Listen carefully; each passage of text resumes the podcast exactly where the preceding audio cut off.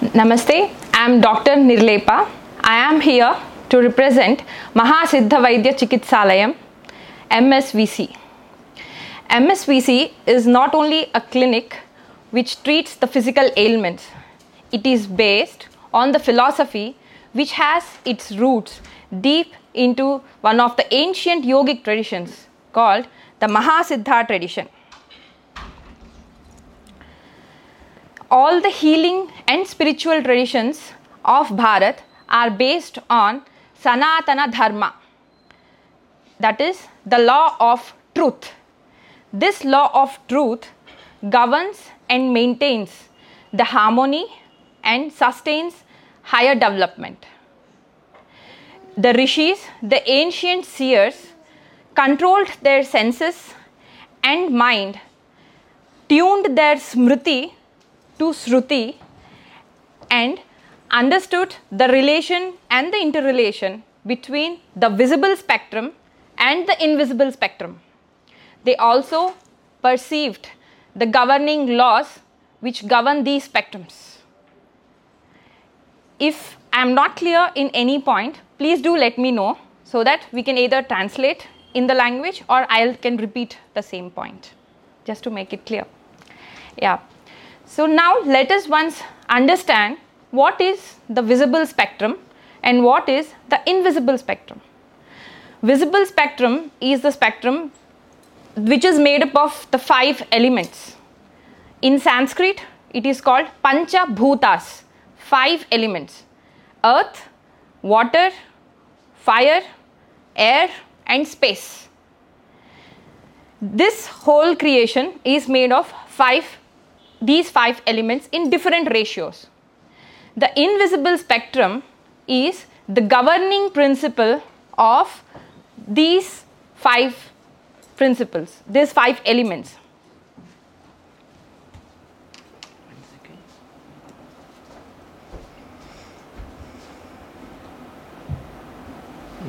Recording in progress. So now, okay, carry on. So, the visible spectrum is made up of five elements, and the invisible spectrum is the spectrum which governs these five elements. It generates, operates, and destroys these elements. Let us take an example of any living being. For example, if we take a rat, the physical form which we see is made up of the five elements. The functions it does the movement it has, everything is sustained by the invisible spectrum. When this life force behind the rat is withdrawn, the rat physical form starts decaying. This shows that the life force or this invisible spectrum sustains the physical spectrum. So it plays a very vital role in maintaining our daily life. Any doubts which I need to clear? Or am I clear with the words of visible, invisible, and the transition? Right. Any? Hopefully. Okay. We all might have pondered many times what is the purpose of our life? Why are we here? What is the purpose of life? Why are we born? Vedas gave always give the purpose of life as Jiva Brahmaikya Jiva Brahmaikya. The word Jiva means individual self. Every living being has an individual self. Brahma, in simple terms, can be explained as universal self, which is higher than the individual self. Yoga, yogis and rishis laid a path to unite this individual self into the higher self.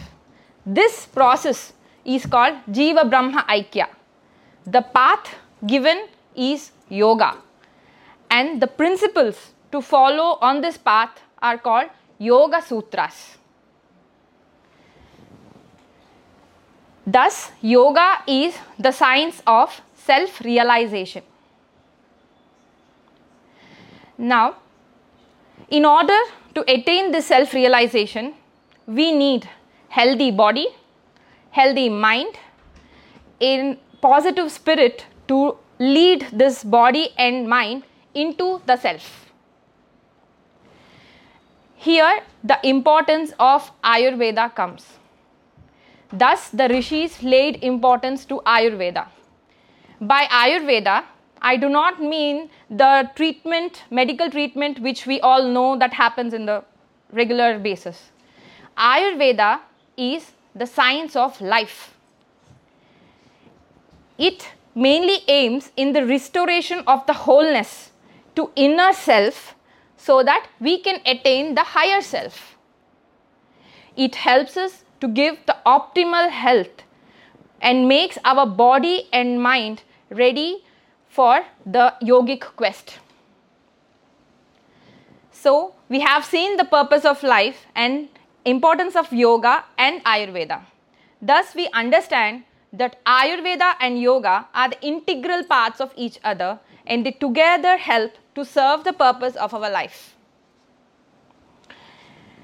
Ayurveda has many sets, many types of teachings. One of the teaching is Ayurveda Hrudaya, which means the essence or the core principles of Ayurveda. This was discoursed to us by Aswini Devatas, that is the divine physicians. Hence, it is called Aswini Prokta. These there are 27 core principles which mainly explains this Aswini, uh, this Ayurveda Hrudaya. The first principle starts from Ekam, that is one, one cell, omnipotent cell, for example, and then the 27th principle explains about the evolution of amino acids. In philosophically, we can understand the nakshatras. The nakshatras are related to the amino acids in our body. Mahasiddha Vaidya Chikitsalayam treatment and therapeutic principles ha- base on basically these 27 main core principles. Um, we have already gone through the purpose of our life. That is to attain the higher self. And the importance of ayurveda. Ayurveda is necessary to maintain the harmony between the body mind and spirit. By this we help can we can easily attain the higher self. So now let us try to understand more about ayurveda. Shall i shall i continue? Shall- good. okay. Okay. Fifty percent. that's why. No, everybody, when you get one laugh, the translation is wrong. Means everybody understood. Okay. I, uh, higher self was translated with sales. So everybody laughed because everybody understands higher self. Okay. Okay, so as we have already discussed about the visible spectrum being composed of the five major elements that is the earth, water, fire, air, and space, Ayurveda categorizes in the physical form these five elements into three vital principles that is Vata, Pitta, and Kapha. So these elements are combinations of the the va- tridoshas are the combination of these elements. Vata is the combination of air and space element. Pitta is majorly the fire element. Kapha is the combination of water and earth element. In physical level these three vital principles play a very important role and uh, governs many functions of the body. Vata in simple terms is the principle of momentum. Any movement movement of hands movement of nerve impulses from one one nerve to another nerve vata is responsible Pitta is the transformative principle. the metabolic principle. We always understand metabolism as the breaking down into the simpler molecules. But Pitta is a transformative principle. That is, there is continuously a change of state in our body. We may or may not be aware of it. Just to get absorbed and assimilated by all kinds of cells and all kinds of particles in our body, there is continuous transmission and changes of state. And for this, principle of pitta is very necessary. That's what the pitta mean, the principle of metabolism. Kapha is the principle of secretions. Hyposecretions, hypersecretions, regulation of all the functions depends on the secretions. It can include the neurotransmitters, the endocrinal system, the hormones, etc. So, Vata, Pitta, Kapha are at the body level. These are again connected with the mind with three gunas. Guna means quality.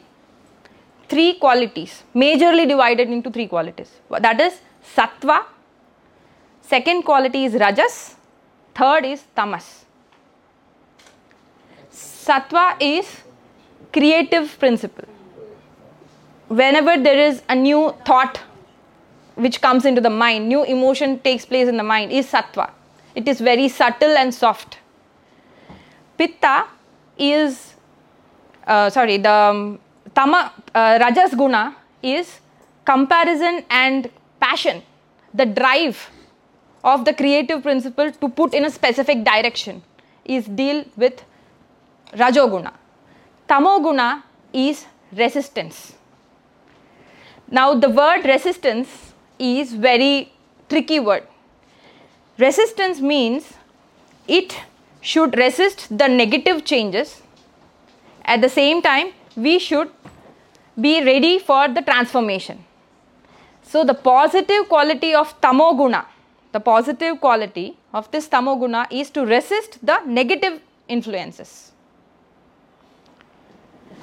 And uh, the positive quality of rajoguna is to change according to the along with the change that takes place in the universe. I would like to explain again. We have we have dealt with three principles of mind: sattva, rajas, and tamas. Sattva is the creative principle. New thoughts, new emotions, or anything which starts the creation is the sattva guna. Rajoguna is the, com- the directional force of the sattva guna. In the right direction, when the creative thought is made, it te- goes into the manifestation. Otherwise, we are always in the thoughts only. We never manifest what we think or what we feel. That manifestation energy is from Rajoguna. While we manifest, there is always the influences which come towards our towards ourselves. Like it can be positive or it can be negative influences. So the resistance to the negative influence is the tamoguna. Every guna has the positive and the negative qualities which will be explained as we proceed further is the trigunas gunas clear i hope so the three doshas of the body are again in relation with the trigunas. Vata more related to Sattva guna, Pitta more related to Rajoguna, Kapha more related to Tamoguna, positive qualities. Now, the human is not made up of a single dosha or a single dominating dosha. We are always a combination of doshas. Our combination is determined at the time of our conception. At the time when our mother and father conceive the sperm and the egg that determines the state of the tridosha state of the sperm and the egg the mind state of mother and father determines our constitution to maximum extent that is called our internal constitution or prakruti our nature. The tridoshas and trigunas are based on the ratio. Sometimes the pitta is high. We, we, we name it as pitta 3 we compare like pitta 3 vata 2 kapha 1 So all, there is never an element is never absent. Always there are the three elements are there, but in a ratio, which is completely dependent on the mother and father. Thus, um, forming of uh, you know the formation of the child is very important process as it determines the constitution of the kid of the baby. In ayurveda or in the ancient india there were practices to rejuvenate oneself to detox oneself before they plan for the babies or they, when they before they plan for conception. Considering this concept in the mind so the prakriti is the combination of three doshas it is unique and individual to every one of us. Though two kids are born to the same parent, they have their own constitution. Even the twins have their own constitution. Because they do not, even we take two identical twins, they do not react in the same way to one incident. Because there is the difference of the prakriti. So it is so individualistic and unique, just like our fingerprints or just like our genetic codes. So this is Prakriti. So we have understood what is health, I mean sorry, what is uh, three doshas and how they constitute our Prakriti. Shall I proceed for the next or do we need to take a pause or any doubts which I have want me to clarify? I have noted two questions of Aswini Devatas. Right? Okay. okay. Now let us once understand what is health. Um, Acharya Susruta, um, he gave a good definition of, Uh, he gave the definition of health and the factors which maintain the health in a form of sloka. Agnischa samadhatu malakriyah prasannatme indriyamanaha tatvah swadhiyate. Now I would like to, ex- I have put the slide so that the each words are taken as a simple components to explain what factors maintain our health. Our, the human is a multidimensional being. We need many factors to work in harmony to maintain the whole health. First, it states sama dosha. Sama means in equilibrium or in balance with in balance with our prakriti, our constitution. So we have the reference for every health, everybody's individual health is their own constitution. So the doshas, as we have already explained, the three doshas, vata, pitta, kapha, the combination of these three doshas should be in equilibrium with our prakriti. Our lifestyle, our habits, or our profession should be in such a way that these three doshas are not disturbed to uh, have a good health.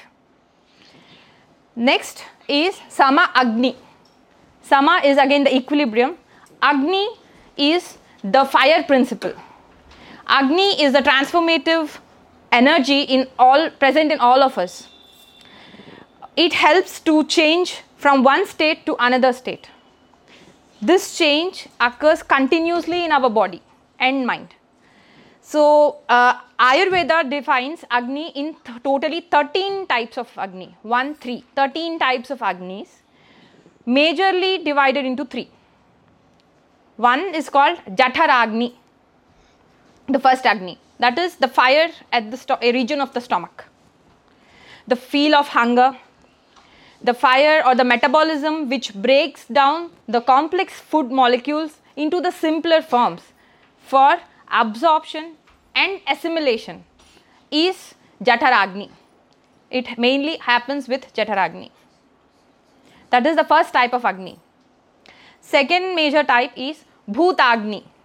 Bhuta means cause, that is the five elements these five elements also keeps on transforming into one another based upon the necessity based upon the functions which we do and everything even the food we take is again made up of five elements so these elements the tattva also needs to be assimilated and transformed in the proper way and in alignment with our Prakriti. Uh, to explain this, uh, suppose we are dealing with the Prakriti of Vata, Pitta, Kapha, where Vata is higher principle, Pitta is like V3, P2, and K1, for example. Then in uh, Vata is the combination of two elements space and air.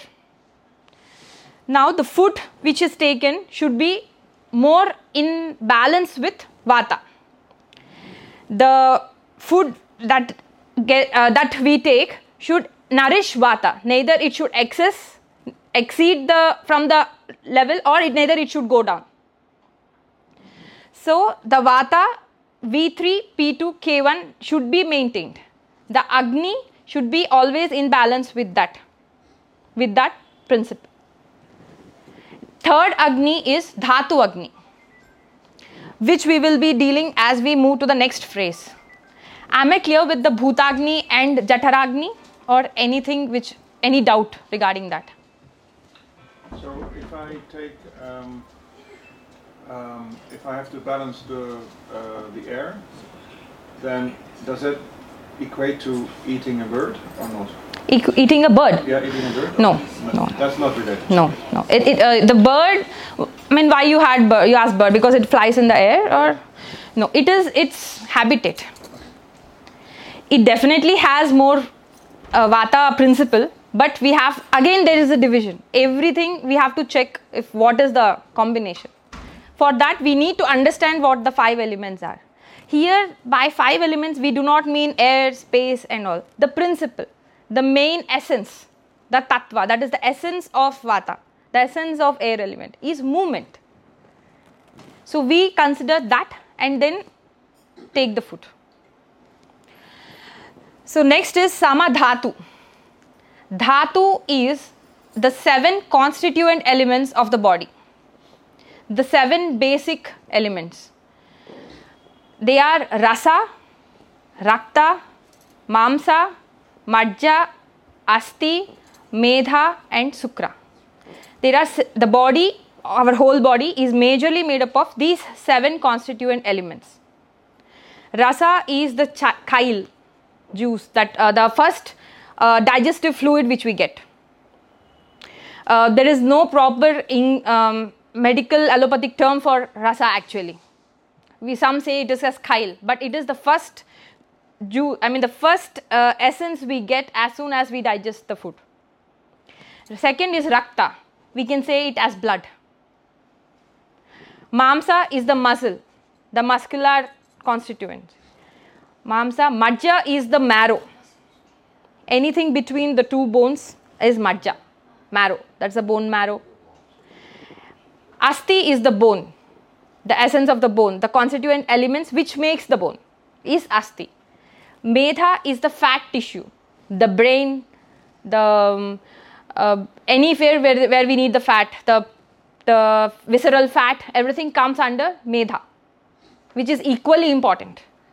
And finally is sukra. It is the most subtle form of the matter, that is the reproductive fluid. In female, it goes with the ovum, and in the male, it is more with the sperm and the fluid.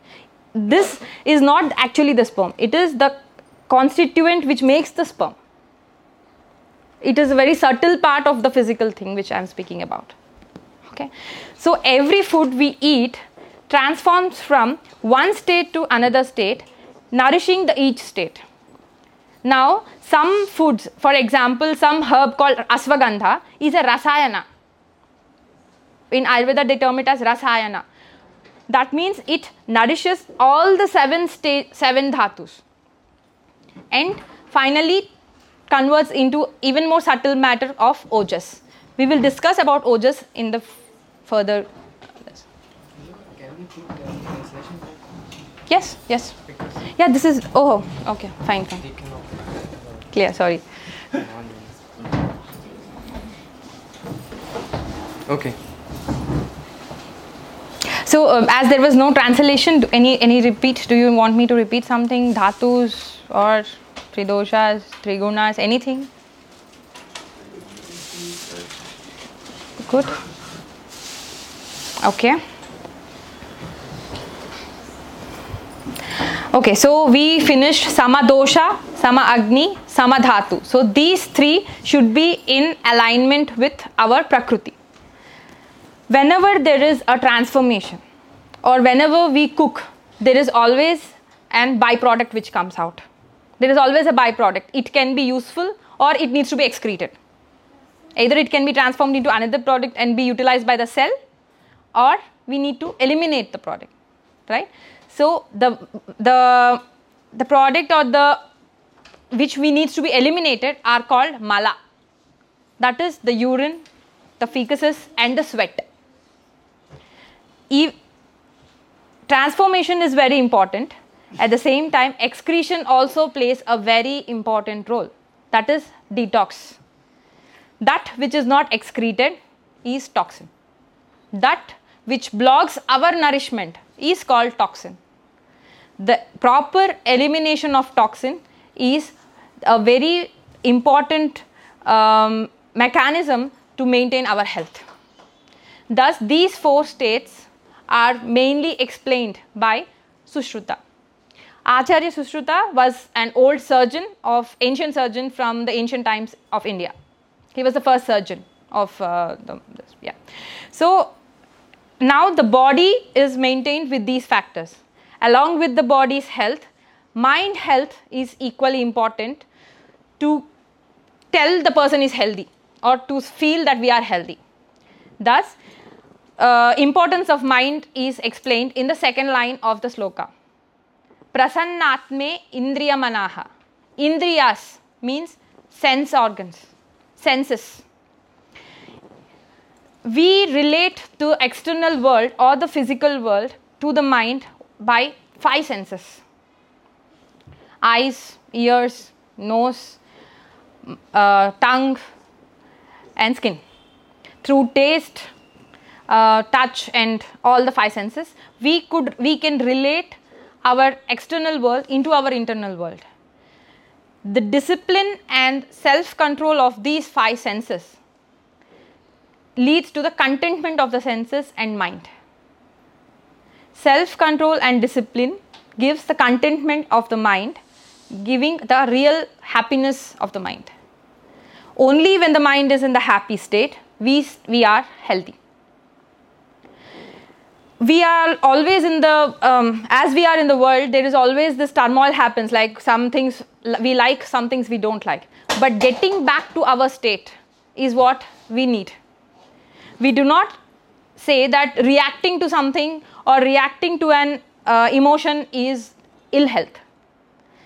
Getting back to our normal state getting back to our pleasantness is health. Not uh, ling- lingering in the same matter or staying in the same emotion for longer time is more of psychologically disturbance or it will cause the imbalance of the health. So, um, healthy body and healthy mind, and the factors which maintain these are the doshas, dhatus, agni, the proper excretion, the proper functioning, disciplined functioning of sense organs, and finally the self contentment. All these things are needed to attain our self realization. Any doubts? Wenn es Fragen in Deutsch gibt, übersetze ich. Okay, so this was about um, health and our Prakriti. Um, yes, one question. yes, The sixth sense, yes. how does that relate? Because you're talking about the five. uh, Sixth sense is nothing but the mind. Okay, in. All right. Yeah, so uh, in order to get into the sixth sense, also, we need to be balanced with the five. Excess use of any sense will, these five senses are again related to five elements. These are nothing but the gunas of the five elements. For example, earth's property is smell. It is related to our smell property, I mean, the smell sense. So, if we use any of the excess if there is an abuse of any sense organ, then the, we have a lack of that element. Rishis, based on these five senses, could develop their healing therapies. Integrated medicine was always an integral part of the ancient healing systems. So, five sense organs are very important to connect the two different dimension. I mean, there is every everywhere there is a point where which connects the two different dimensions, and sense organs play the important role to connect the external and the internal. And the mind is the um, all lead to the mind. So thus is mind is the sixth sense. Okay, now I would like to ask a question. I have taken two potatoes from a same plant. One potato I put it in the bowl and put in the kitchen. Second potato I cooked the potato and then put it in the kitchen. After some days, what will happen? After 10 days. The one food will be rotten and the other one will be okay. What could be the reason? What could be the reason of You boil it, you heat it. Yes. So, what did we do with the potato? What did what happened that it went we heated it? What happened there that it had to lose its completely property? Altered the state. Destroyed. Yes. So, the vital principle, the vital force which is present in the normal potato has been transformed or destroyed when we have cooked and put it for 10 more days. When the vital principle is gone or the vital force is gone from the cooked potato, it became the breeding ground for other organisms, making it more rotten, other parasites this vital force play a very important role in maintaining our health? Lack of vital force. We lack uh, the connection between our prakriti and thus we became the breeding ground for other invaders. It can be any parasites. We only see the expression of the parasite stating that as infection.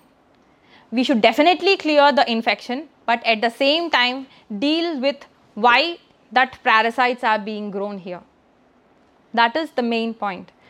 Homeopathy majorly acts on this vital principle or this vital force to rebalance the vital force. The whole homeopathic system has been developed to re- base on this. Okay, now from Ayurveda, from our Prakriti, that is from our constitution, we are next moving into our health. We know what is our health, the factors which maintain our health importance of the vital force and lack of vital force causes or starts the there starts the imbalance. Now we will travel to what causes the disease. Why are diseases happen? What is the disease? Imbalance factor is based on lack of a guna. Guna as i mentioned before is a quality. When one quality decreases the opposite quality raises. For example, no when there is no light, the light decreases, the darkness increases. L- lack of light lead to dark. Lack of heat leads to cold. There is no two components called heat and cold. It is just the lack of the quality called light, the lack of quality called heat, which leads to the opposite quality. Similarly, lack of good leads to evil, gives rise to the evil. The basic principle which we follow uh, is to fill up this lack of, to understand the lack of the principle in, at the body level and the mind level, and try to fill up this lack of in the patients or the persons to restore the health. Now, what happens when there is lack of an element? It causes imbalance. We um, uh, that there is a disharmony between the body, mind, and spirit. Lack of an quality leads to imbalance. This imbalance causes disharmony. The link, the harmony which should be present between the body, mind, and spirit is disturbed. This disharmony leads to disorder. There was an order when everything was functioning, that leads to some disorder, leading to the dysfunctioning. This dysfunction manifests or we experience as dis-ease, lack of easiness. The flow, the flow with which we used to work has been disturbed. That is dis-ease, which we say as disease, and expressed as symptoms and signs. Symptoms and signs are just the language of the whole process and the final product or the final feel which we get to express that I am in disorder or I am in disorder. Thus, we are completely disaligned from our Prakriti, leading to disalignment from our self. This deviation is called Vikruti. I would like to repeat it again the, how the process of disease or the symptom has come up. First, there is first it begins with a lack of some quality. It can be physical or emotional. Due, it can be due to our any lifestyles or any lifestyle problems or due to our food. That can be that is another subject.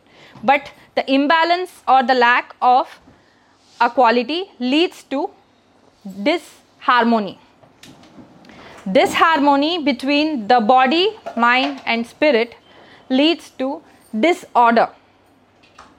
The disorder gives dysfunction. We are unable to function efficiently.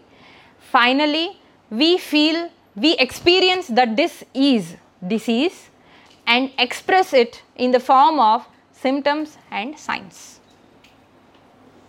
This whole process is the disease it is not a sudden which we as many patients which when they come to us they say suddenly i was good till now. Suddenly this happened.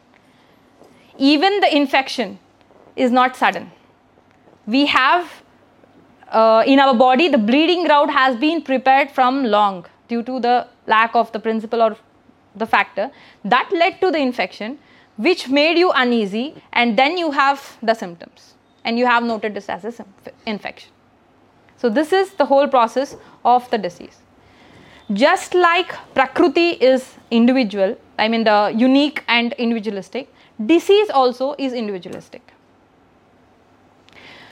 I can explain this with a small example. Abscess. Do you know what is abscess? Yes, clear about abscess, right? Yeah. So, um, according to the present medical system, medical system, abscess is an infection which is true right. It is infection. But ayurveda see in different view also. Ayurvedic hridaya see it in a different view also. Abscess is infection but what does that abscess how is the abscess? If the abscess is very painful you are not able to move then it is the type of vata type of abscess. Yes, because it ha- the movement has stopped, so there is pain. Always Vata's pathology is pain. If the abscess is red, inflamed, and has a burning sensation, it is more of Pitta kind. The pathology of Pitta is always combined with inflammation. Kapha is there is no pain, much pain, there is no much inflammation, but it grows slowly slow and steady and finally starts secreting the pus or some kind of sec- fluid from the abscess. That kind of abscess is more of kapha kind. So the kapha pathology is more of discharge. Thus, we individualize the person, we individualize their health, we individualize their disease.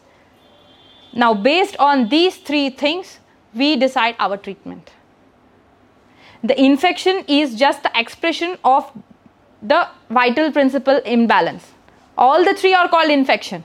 But what type of infection, what led to infection is the next important point.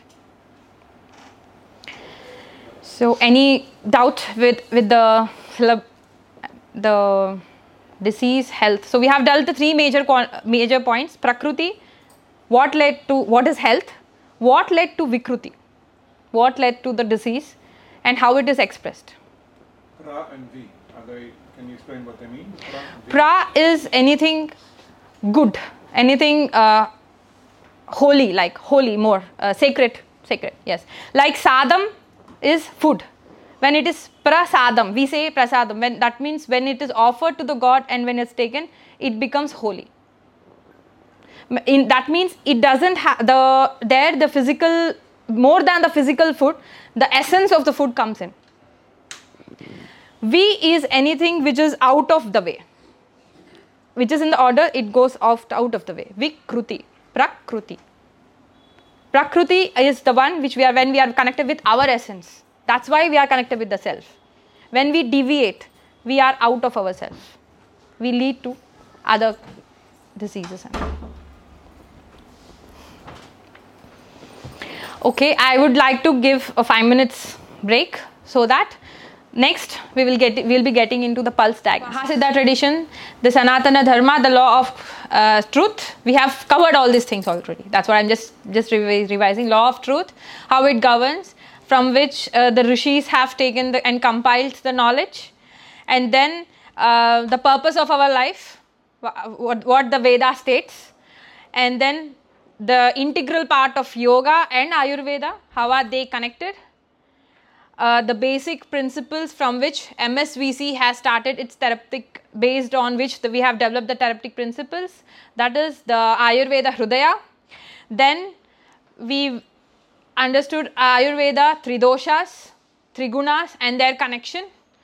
We did, we came to know about the Prakriti, that is our constitution, and then uh, what is health from the view of Sushruta, the Acharya Sushruta we took an example of a potato where we understood the importance of vital force which mainly uh, governs the health. And then we understood the process of the disease and the symptoms the importance of symptoms and disease. And the individual the main essence of telling from prakriti to disease is every individual is unique on his own everybody is the, therefore it is very difficult to give a generalized explanation or generalized treatment to the dis- to the diseases or to the persons. Only when we approach based on their prakriti or based on their constitution individualizing their disease we can uh, give the proper treatment. Next part where i would explain the treatment you would understand what I mean by this, why we need so much individualism. Everybody is unique, so we need the individualism. Uh, we have seen the complexity how the diseases and health are. I mean, it is not a single factor or a single step based on which we can decide if the person is healthy, if this person is not healthy, if this person has imbalance, or if he is having any disease. To uh, just by seeing the symptom, we cannot uh, understand the depth of the disease, the depth of the disalignment that has happened in him. So, MS Mahasiddha Vaidya Chikitsalayam has adopted one of the ancient miraculous tool of diagnosis called Nadi Pariksha, the pulse diagnosis. Now, let us try to understand by what is pulse diagnosis. Though we are all unique in our way, we all are interconnected.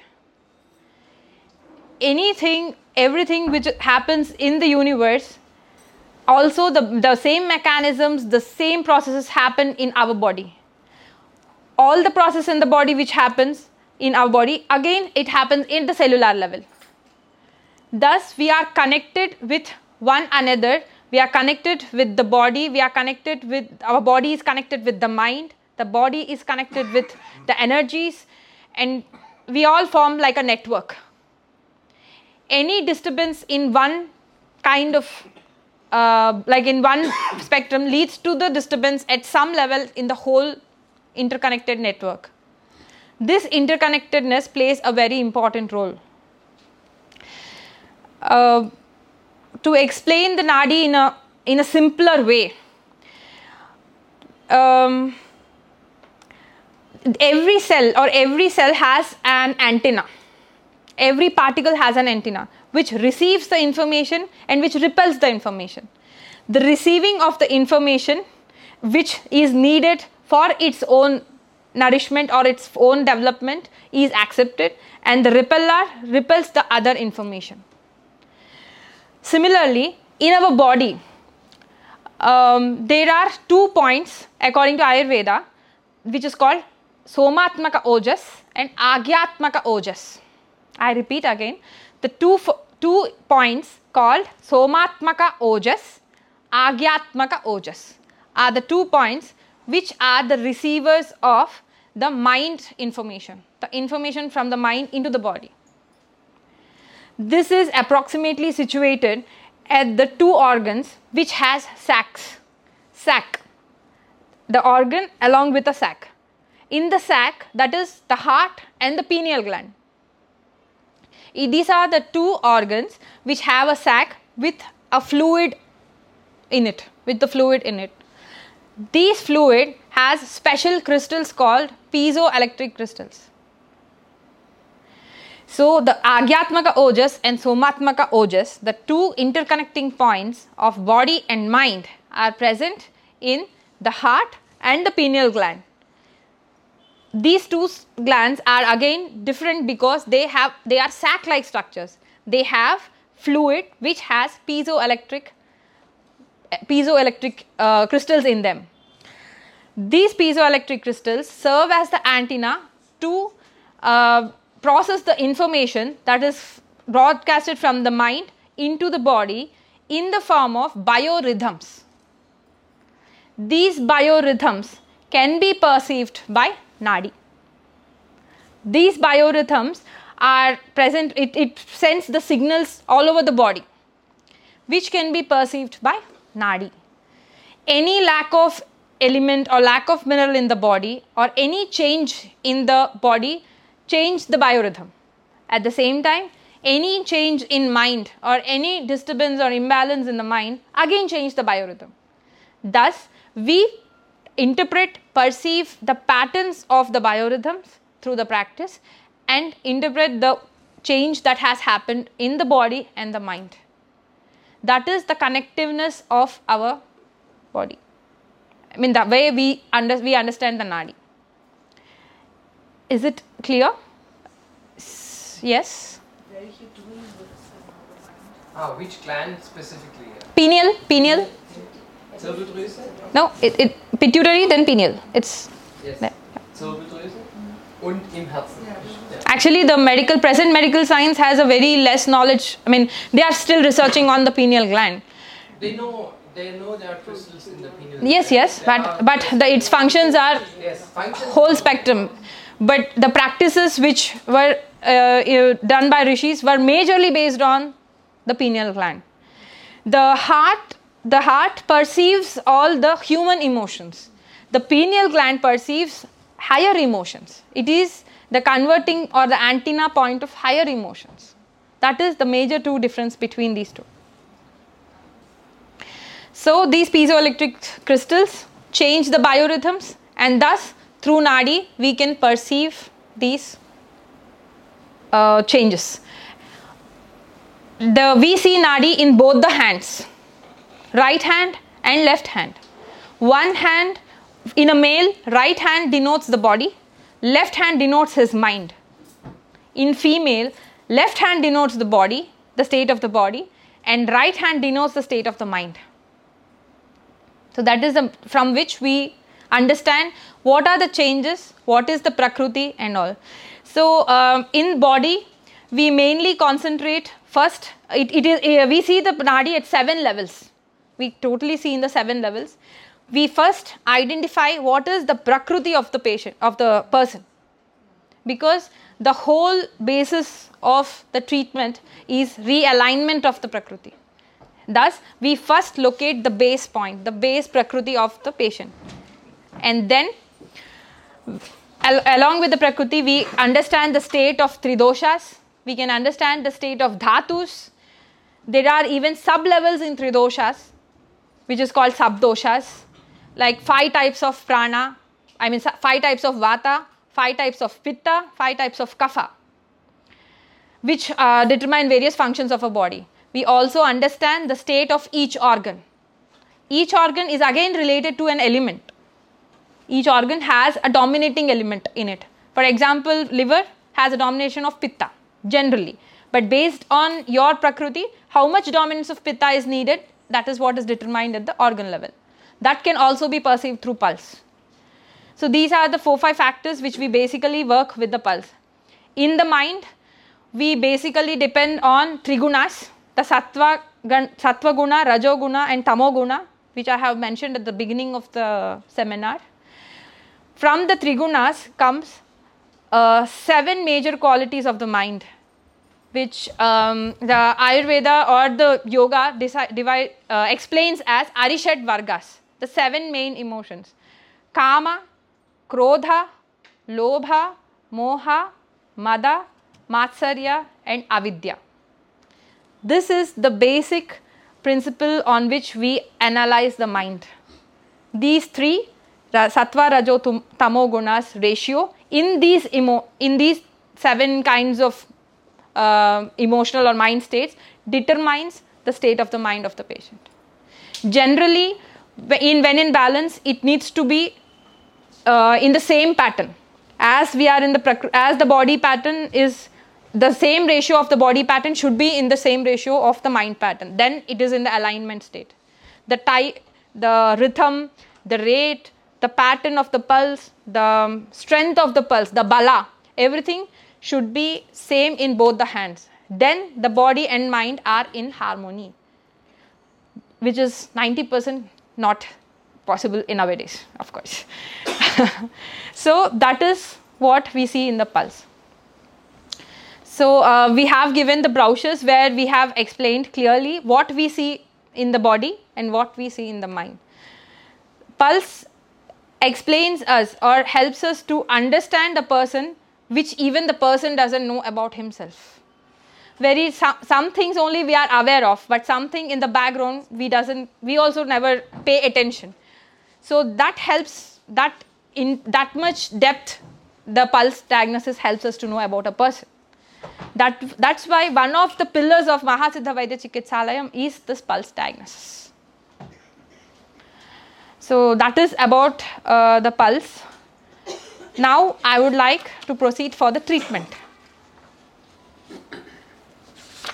Any doubts regarding the, anything?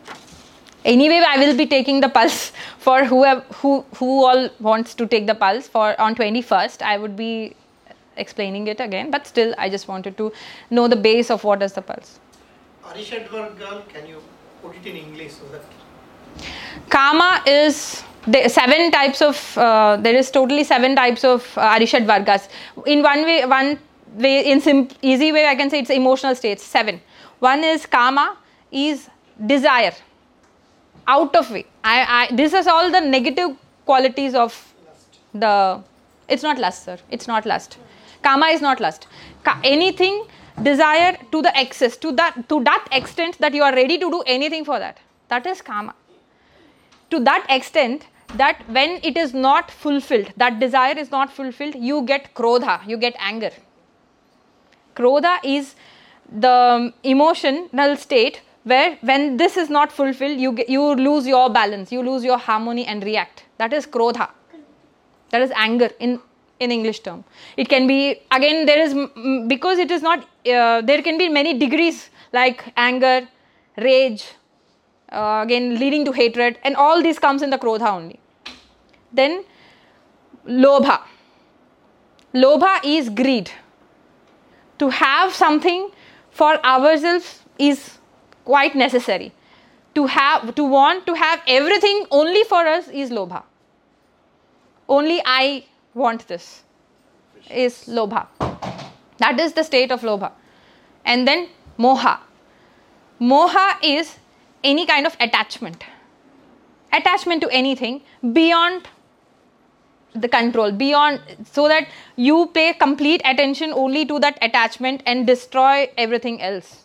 That is moha. It can be anything. It can be physical it can be emotional it can be to a person or it can be to anything. So kama krodha lobha moha.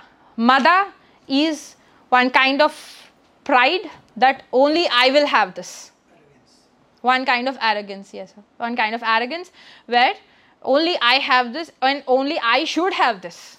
Nobody else should have this so that my, my pride is maintained. That is the next degree of emotional imbalance. And finally, Matsarya. Matsarya is manipulation. Manipulating to fulfill all these things. We go up to an extent of even maybe killing somebody, or that's the higher extent of the mental state. We do not stick to anything. We just want our things to be done. So that is how we categorize the degrees on this. Again, all these seven are uh, are the ratios or a combination of sattva, rajo, tomo gunas only.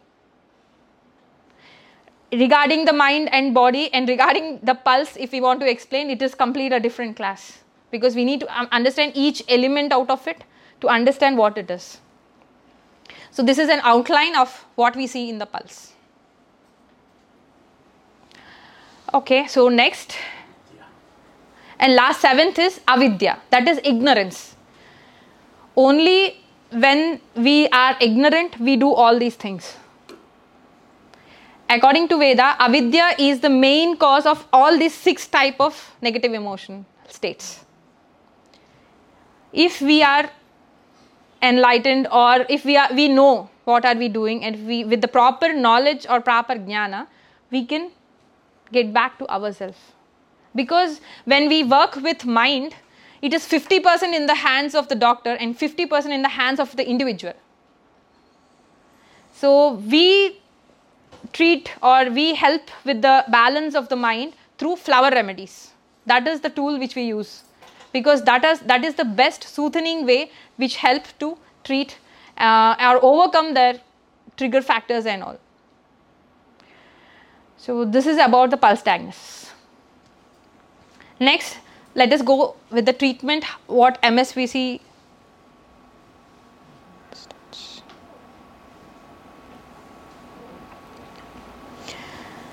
Okay, this will explain the last. So, whenever a, patient comes to us, we see the following major things, major six or seven things. We see the patient as a holistic person. We don't see it only, only his body, or if he says, like, I have this pain, we don't only concentrate on the pain. We try to understand, uh, analyze both his body, his mind, and what is his spir- spirit towards. Towards a positive drive. Does he have a positive drive or towards a negative drive? Next we give adapt an individualistic approach. Thus we understand the prakriti of the p- person and also the nature of the vikruti then we concentrate on the epigenetic factors which i will be explaining in the treatment part epigenetic factors also play a very important role in modifying many things in modifying health, in modifying disease, everything. We not only concentrate on the disease conditions or the whenever the dis, uh, only the imbalance, but we also help or counsel the patients to work for well-being because well there is more to do in life with well-being body and mind we need to uh, attain the purpose of the life because of which we are born so that is what we suggest. And then we support the body to heal. We do not replace or make you dependent on us. The dependency is mainly on based on the mind. For uh, example, there is um, whenever we get diabetes, we are prepared it's a lifelong disease. 80% of the population they say no it's a lifelong disease yes we got a disease which we need to take carry it as long as we are there so we are indirectly putting in the mind that I accept the disease completely, which is, according to me, should not be there. Any or whenever it's a cancer, it's a life-threatening disease. We accepted it.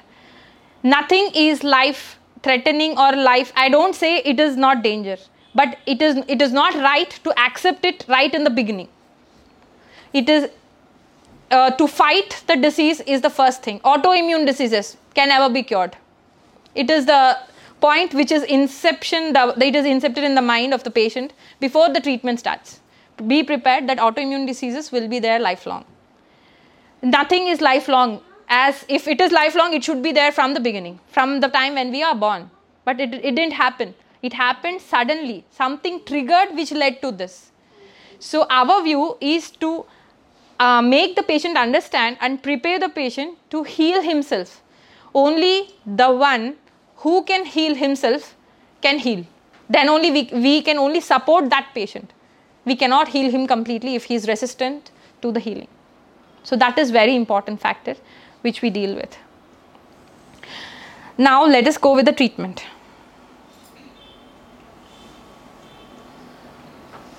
So uh, these are the uh, list of the seven levels which we check.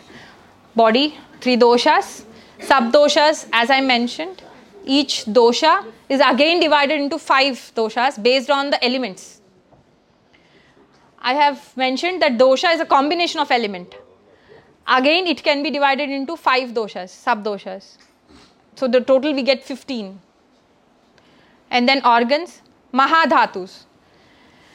Uh, we have discussed already about the dhatus that is rasa, rakta, mamsa, majja, asti, medha, sukra. That is the food when we take gets uh, gets nourished into the constituent elements, and finally it gets converted into ojas. That is one of the mahadhatu. Ojas, tejas, and prana. These are the three main components which is present in every cell.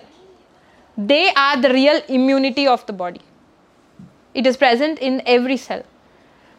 I will deal with it in the in, in a short while. And then through the mind pulse, we go with the emotional and the mental state, the negative emotions. Like if there is krodha in a person, then what is the range of the krodha more? Everybody, everyone has anger. Everyone has anger. As I say, it should be back to normal. That is important. To carry the anger, to carry that emotion burden and reflect it on our daily activities or on some other activity is an imbalance. So, that is about negative emotions. Each emotion is again stored on or affects organs like anger affects liver, fear affects kidneys, worry affects lung. So, this is a simple example. These are connected in that way. Moods. There are majorly seven kinds of moods fear, uncertainty, lack of interest, uh, loneliness, uh, then uh, over oversensitive to external influences, uh, despair and despondence, and last is overcare for welfare of others. This is also mentioned in the Bach flowers, but here these seven moods are connected to again chakras.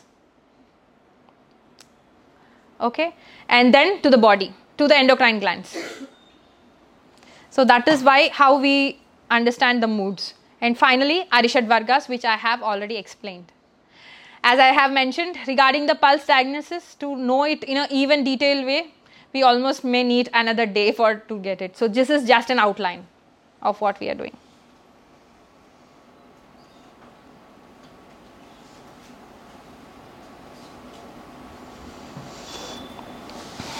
Next, treatment. The journey from Prakruti, that is our own constitution, to Vikruti is disease, the journey of disease. Similarly, the journey of treatment should be from Vikruti to back to Prakruti. Just uh, in a free rope, you know, rope, when there is a knot formed, if we name it as a disease, in order to untie the knot, the knot, in order to untie it, we should take it, take it back in the same way it has been formed. If we try to do it in another way, we may end up in another knot, which is not so advisable. So, to unwind the way it has been started is the best way or friendly way to get back to the health. For that, it is very important to understand the path or the cascade of reactions that led to the disease. Symptoms are only the language or the final expression of the disease, just like the fire alarm.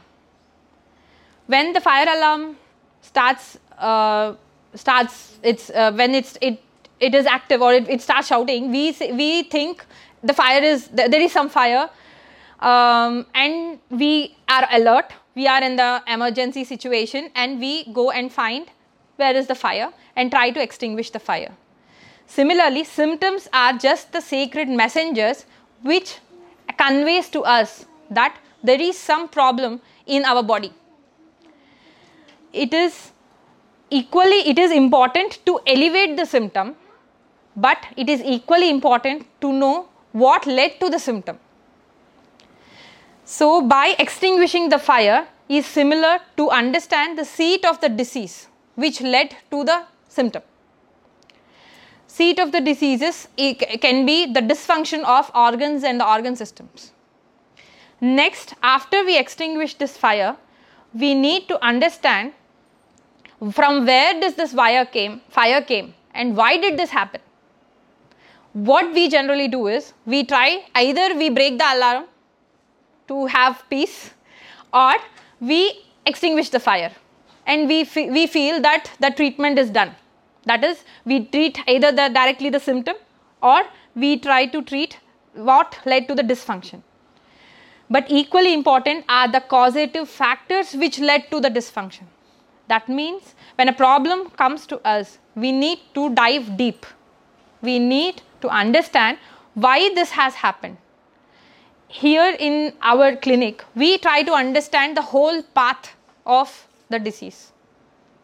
We do not only seek the temporary solution, but also try to understand the permanent uh, root cause which led to the disease, the causative factors, and the root cause which led to the imbalance. By correcting them slowly in accordance to the Prakriti, we can get back to our own state. That is swastha.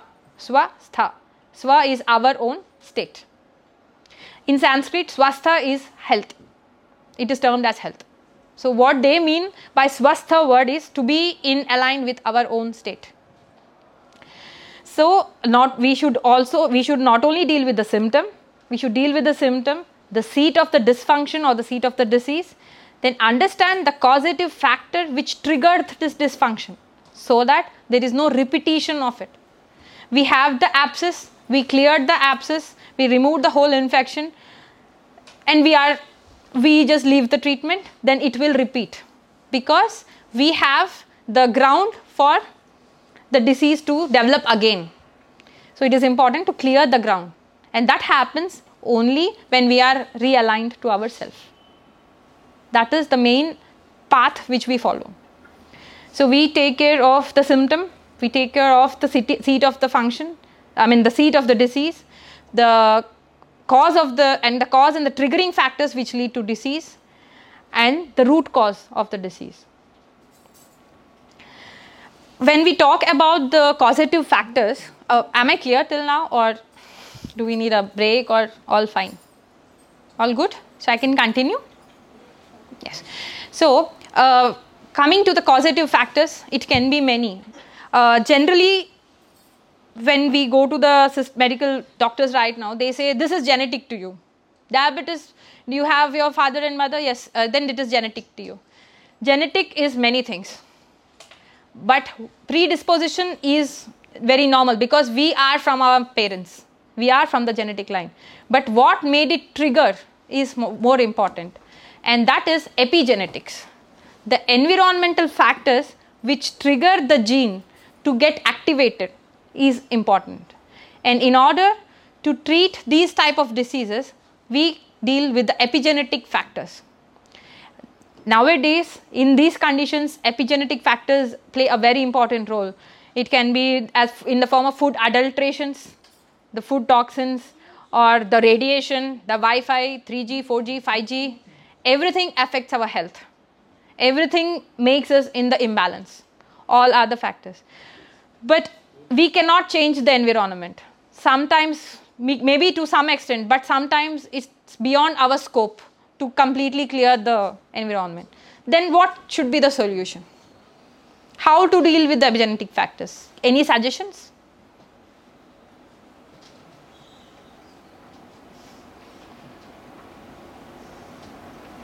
Because you cannot uh, remove the radiation from here then what would you do i love the radiation no serious That's how I cure it. Love and respect. Love and respect it. And then it changes the effect on me. mm-hmm. okay so um, what we believe in is to be to build our endurance we cannot change the environment what about the pollution Same thing. okay so uh, But I also take care of my environment. exactly so that so how you do it that is the point Adapt. Uh, no we adapt by increasing our endurance to the stress we should never think to reduce the stress or we should not instead of working towards reducing the stress or reducing or changing the environment along with that it is equally important to increase our stress tolerance that is what we call tolerance. It can be oral tolerance for food allergies. It can be emotional tolerance for the emo- psychological issues or it can be anything. So it is equally important for the patients or the for, for us to be stress tolerant. When kids with the kids we see that they should be i mean they should be brought up very carefully. They should not face any difficulties. Every parent has this in the mind but what we feel strongly is they should be able to face any kind of problem. It is not that they should not face any problem. They should be ready to face any kind of problem without losing their state. That is the main essence. That is the real immunity which we want to explain in the best way. So similarly for the diseases. And for that lifestyle and diet plays a very important role by the diet now the diet has a nutrition in diet uh, is a very big subject in right now world. Some says we should have calorie free diet some says we should have uh, carbo, carbo uh, carbohydrates free low carb low fat only protein. Based on what? Based on what we should decide all these things. I don't say this is wrong. I mean i don't say that uh, lack of i mean uh, low carb is wrong. For whom the low carb is suitable? That is important for whom high protein food is, impo- is necessary. That is where the individualistic approach is needed. What are we? We need to understand that what is our function? For an athlete protein diet is necessary. Protein first because he has to have the muscles he has to run faster and then he need to have energy then comes carb and then comes the fat for him. For the mind workers we need good fat. And then carb and then comes the protein. When the mind worker starts taking good protein he has problems. And when the run or when the person who is more want to be physical fit want uh, starts taking more fat he has problems. So this depends on what our tattva is what our essence is what our constitution is. Based on that we have to decide the diet and the nutrition lifestyle and nutrition plays a very important role in management of epigenetic diseases and triggering factors.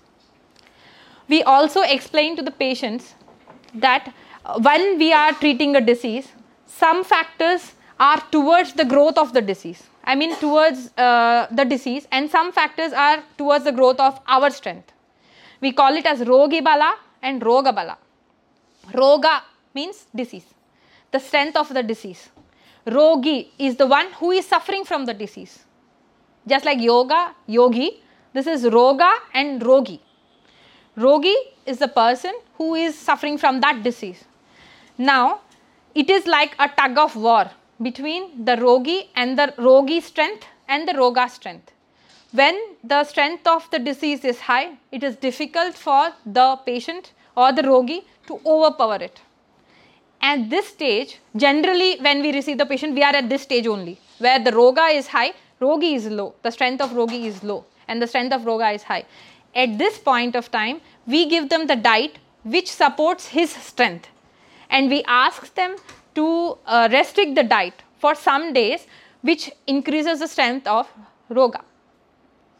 For example if the patient has come to me with the pains the, rheumat- uh, the osteoarthritis in that case we ask them so osteoarthritis pain.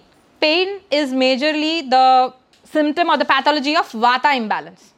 It can be because of excess of vata or because of decrease of vata. So this pain what we suggest is to avoid them potato. And one more vegetable which is called colocasia i don't know if you know it or not. It is available in india. Uh, but uh, these two are high in vata. These two are good for the persons where the vata is low so we ask them to avoid this for some days till the disease strength decreases and your strength increases and we ask them to take pepper because pepper increases the vata's uh, positive principles. So that's how we manage the epigenetics or uh, that's how we manage the diet and support the diet towards the healing. We decrease, our main aim is to decrease the roga's strength and increase the rogi's strength. Homeopathy also acts to decrease the strength of the disease. Ozone helps in decreasing the strength of the disease and then we need to nourish the rogi so that his strength increases and he overpowers him automatically that is what i meant by last in the last slide by support them in the healing.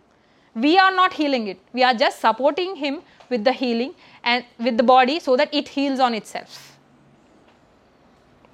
So that is about epigenetic factors the importance of lifestyle and diet. Any questions, any doubts, or anything which you want me to re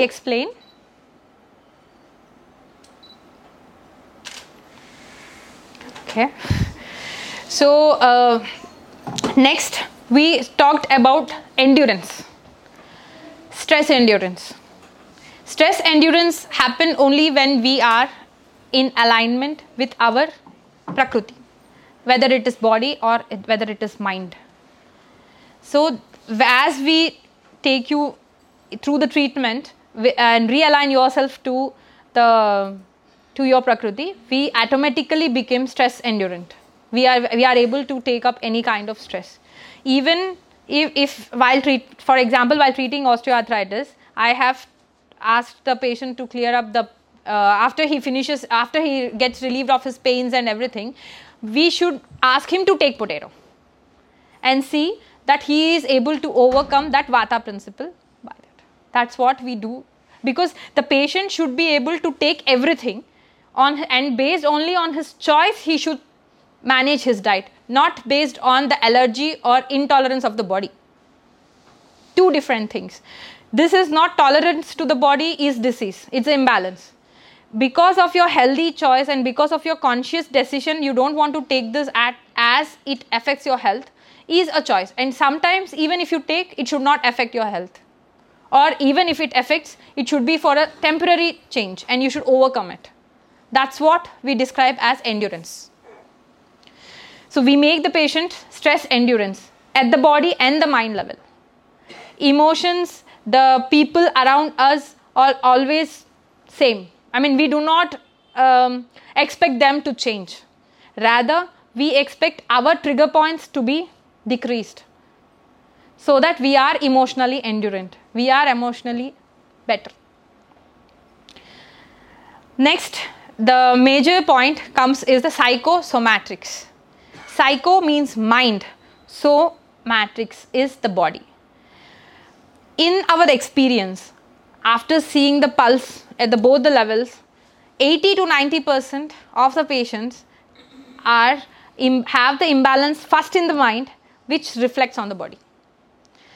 The diseases which reflect from mind onto the body are called psychosomatic disorders. 80 to 90 percent, whether we are aware of it or not aware of it, these are the major diseases which come through. Best example, best two examples I can given, give is IBS, irritable bowel syndrome. The patient who is has irritable bowel syndrome starts from the emotion he has a triggering factor uh, in 80% where i have seen he has a doubt to pass the stool like he wants to finish his work but he in his mind he wants to be confident that he will not have to be go to stu- go to pass his motion again so he evacuates his stool and then sits for a serious work this slowly develops as an habit and whenever he feels full he wants to he wants to go for the passing of the stool uh, uh, did uh, I mean, is it understand? Could you understand what I said? I expressed just like I. So that leads to the irritation of the bowel The bowel starts getting irritated as long as soon as there is stool in the bowel So that trigger factor started from the mind. So we have cleared many cases uh, by gi- approaching emotionally to him. The translation is too bad. too bad. This one. Okay. Yeah. Better to continue. Okay. That is unhealthy and unwanted conditioning. At the same time. Aber eigentlich, äh, eine Etage höher stimmt's ja. Scheiße, ist doch durch. Okay. Next example is UTI, urinary tract infections. UTI, you are aware of UTI, right? Urinary tract infection. Hmm. Hmm. What is exactly? Infections, urinary infections. You have burning urination. UTI. It is very common. Once it starts, it com- goes on repeating for the patients. Actually, this uh, we have um, uh, we have observed a strange psychology when we give them the food. I mean, when we ask them for the food, when we, we have dinner with them. For example, if we have we put a fried rice, you have you have idea about fried rice? No, vegetable fried rice, right? So they pick up some vegetables out and eat the remaining food. So they are very picky in food they definitely suffer from UTI. The sele- I mean, we have a choice of having the food, but when we take a fried rice, we should take it as a whole. Otherwise, we don't take fried rice. Two things. But taking the fried rice and picking some vegetables out is very is a unique quality which we have observed, and that patient will definitely have UTI. Like for example, you have ordered a pizza, you pick it up, tomatoes out, and then you eat the pizza. That that picky nature is uh, an indication or a psychosomatic indication of UTI. So this is what we have observed. We generally ask them, and it matches with it. And so we, in order to clear off the infection, we need to first clear the mind, which gives the ground for the bacteria and viruses to stay in. And then clear the infection will give a permanent solution. I mean, at, at least a long term solution. So that is how the mind works. Uh, mind, mental, uh, along with the mental strength, mental endurance, and acceptance of all kinds of uh, emotions or all kinds of conditions is very important to have the mental health. Um, acceptance of wrong emotions is also very bad. I mean, like as said, uh, cancer is a threatening disease. It cannot be cured. Parkinson's is a lifelong disease, or you're old, you will get this disease. I mean, here it's very conditional way of seeing the disease. Every old person need not get a disease. So we have to keep our mind open to healing in order to proceed with the healing. Thus, mind plays a very important role in healing and in uh, overcoming the disease. So, psychosomatics, we deal mainly with the flower remedies because the flowers have the frequencies which resonate with our mind. So, it like a baby, it easily, uh, like we nurture the baby, we pamper the baby and make it understand to do things. Flower remedies very soothingly helps us to manage our emotions. We have done many schizophrenic cases based results only in one month based on that. I mean, the person wanted to go for suicides. 15 16 years kids. Uh, suicides i don't want to be mingle with anybody. I'm shut in my room. That was the condition. By usage only by flower remedies we could clear and he's back to the family. He'll not change his nature. I'm not saying he'll he'll he'll completely change his attitude and he'll become completely different person. He will not change his prakriti but he will not be in vikruti. He will be he's mingling with he's a loner but still he uh, at least mingles with the family. He doesn't have that suicidal or the destructive uh, you know the mentalities and all with the flower remedies so we got a very good results with flower remedies um, in one case where we solved was um, she had a hearing problem. One person had a hearing problem and when we gave the flower remedies based on the pulse and everything we gave the pulse for her uh, another issue. But we dealt with the this and she's got back her hearing to 20 to 30 percent in a month. So that is a very amazing results which we got. Uh, one i mean like my husband has treated one case where the baby was um, a, a kid small kid was also again deaf. He fell down in um, as soon as he gave the flower md that they started water coming out of his ears when asked about it they said like in the in 2 3 years back uh, he fell down in the in some water water part and he was about to uh, drown. And and that after that from that time he started losing his ear. So that was a shock which led to this. So that was the results which we could get with the flower remedies. So 80 to 90 percent cases even in the cases of some cancers we can get fasten the healing make them prepare towards the healing with these remedies. So that is what we follow. Next is important is nourishment. We finished um, the line of treatment then epigenetics and epigenetic factors the importance of stress endurance the disease of the the rogi bala and the roga bala the disease strength and the rogi strength psychosomatic the importance of the mind and now let us go with the nourishment. As long as there is a toxin in our body it blocks the nourishment. Toxins generally mimic the nourishing molecules. It block the cellular receptors and do not allow the proper nourishment to enter into the cell. By nourishment we do not mean only having healthy food. If we clearly observe digestion is a five step process. First is ingestion. That is to have food in. To have food in that should be a wholesome food the diet etc second is digestion. That is to break whatever food we have taken into the simpler molecules in a proper way. That is where the factor of agni comes in or the digestive enzymes in another words based on the agni the digestive enzymes release. Third step is absorption which happens in intestines. Again the intestines is whole a good um, a good own subject on its own which nowadays is coming as gut health. That leads to the proper absorption of the nutrients. Fourth step is assimilation. We always are up to absorption to the maximum like we check our serum levels for vitamin d. We check iron levels for in the blood for vitamin d vitamin i mean iron levels in blood. Everything at the serum level. The food which we have taken has gone through the alimentary tract that is the gut led into the blood. But from the blood needs to get into the cell. Only then the nourishment is complete. Cellular nourishment is very important. Cellular nutrition is important.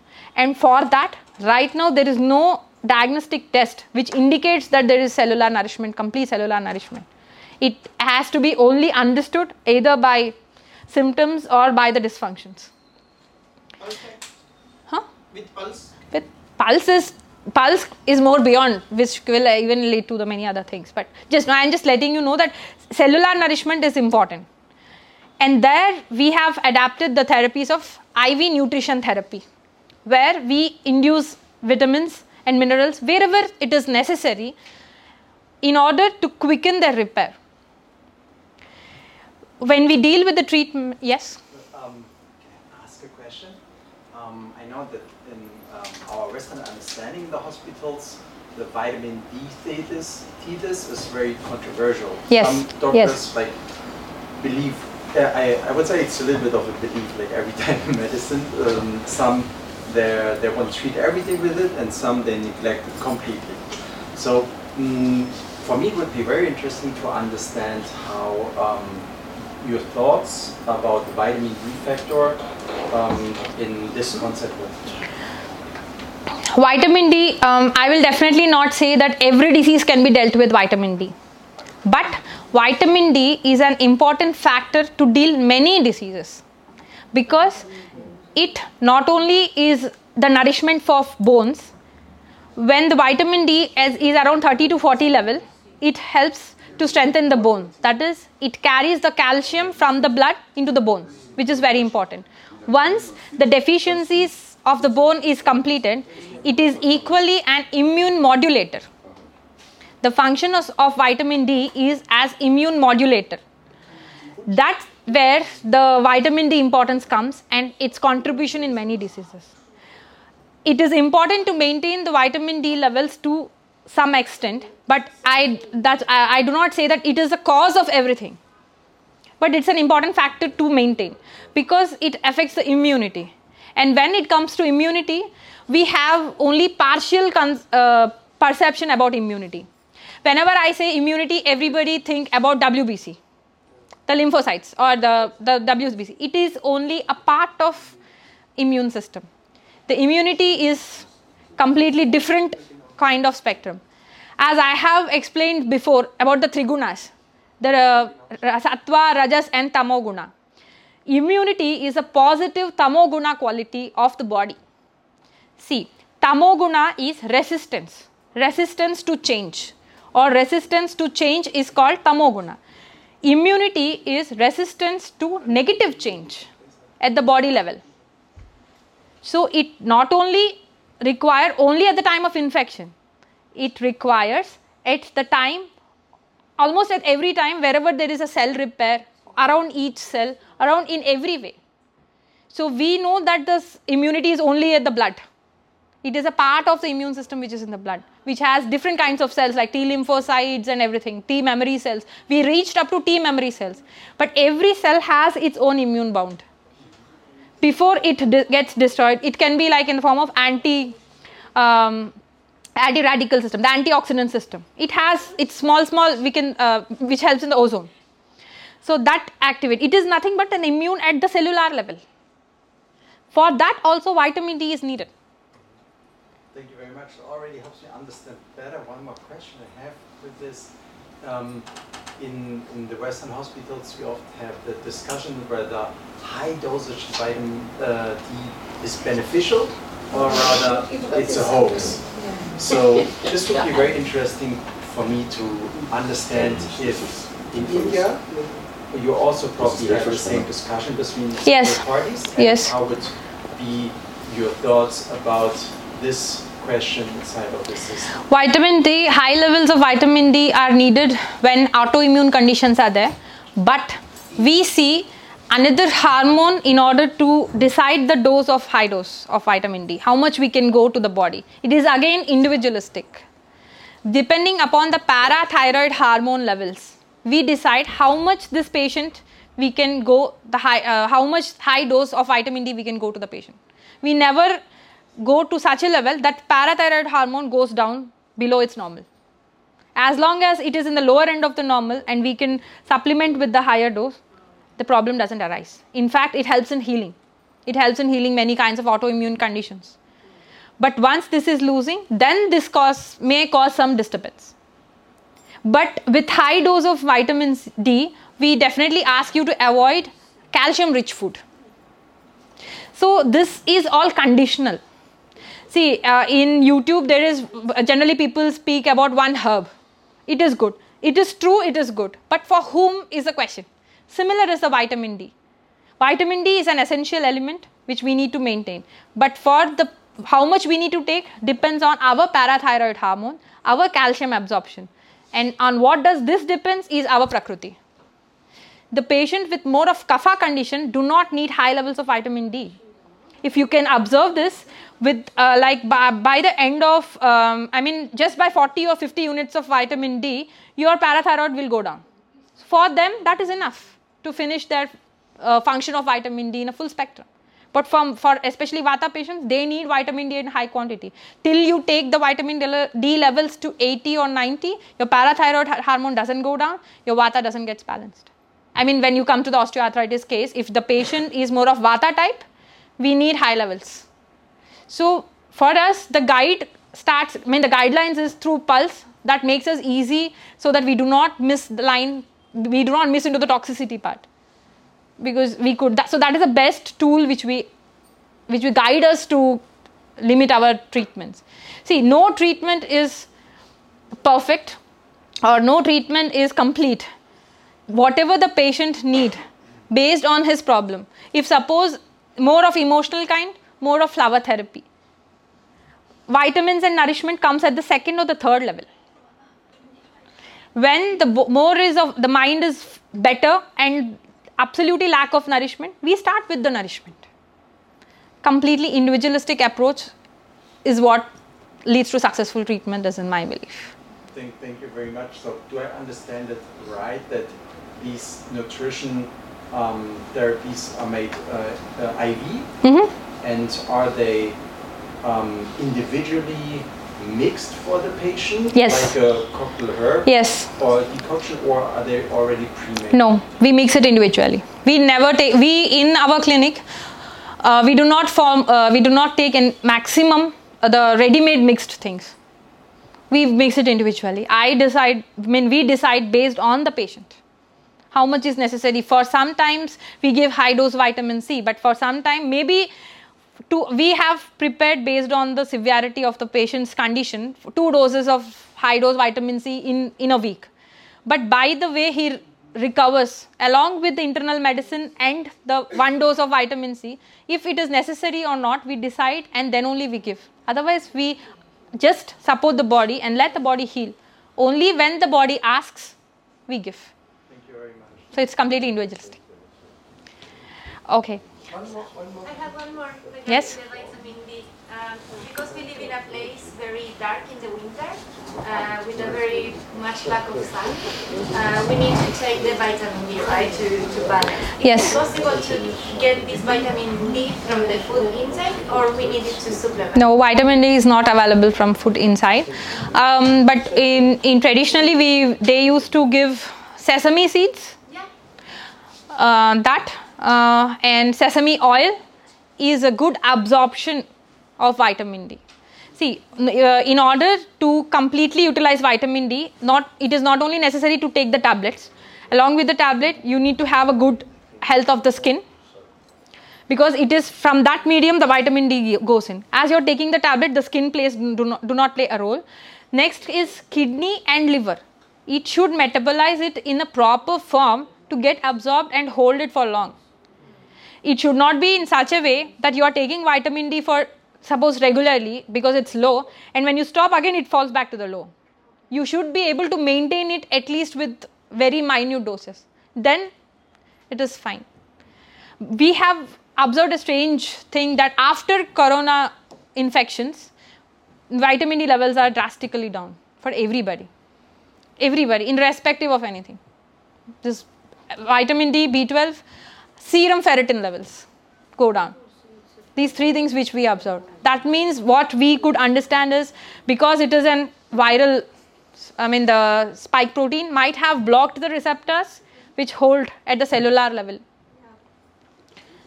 so that is how we.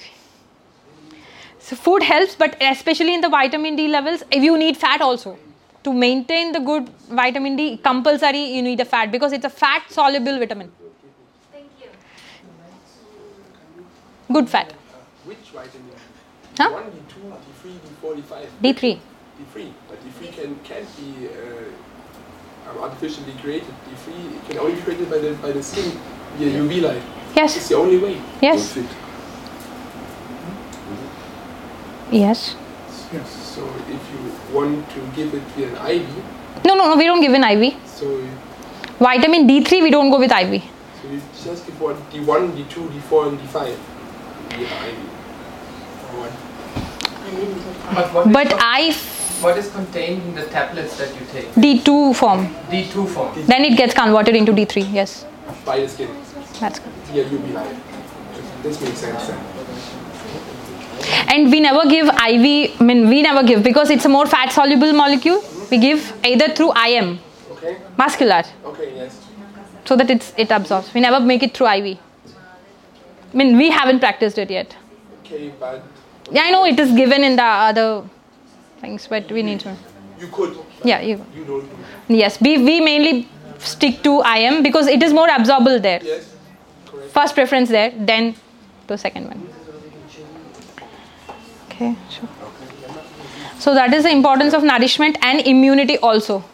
So, uh, the spectrum of functions of immunity is not only fighting of infections but also to help to repair and to build the immunity so that they are resistant to the negative influences. To build, that is the positive quality of tamoguna, which is adapted. Tamo, tamas guna I have explained. I hope you remember. Okay. okay. So that positive quality is the innate quality of the immunity. So immunity is a very good. Uh, at the cellular level, it is called ojas. It is given by the ojas element. The I have explained like sapta mahadhatus. Out of that, the ojas that gives the immunity to each of the cell. The ojas, tejas, prana of each cells help us to know how much this person is able to heal himself or to heal from infection or how much he will be resistant to the infection, which can be understood through the pulse.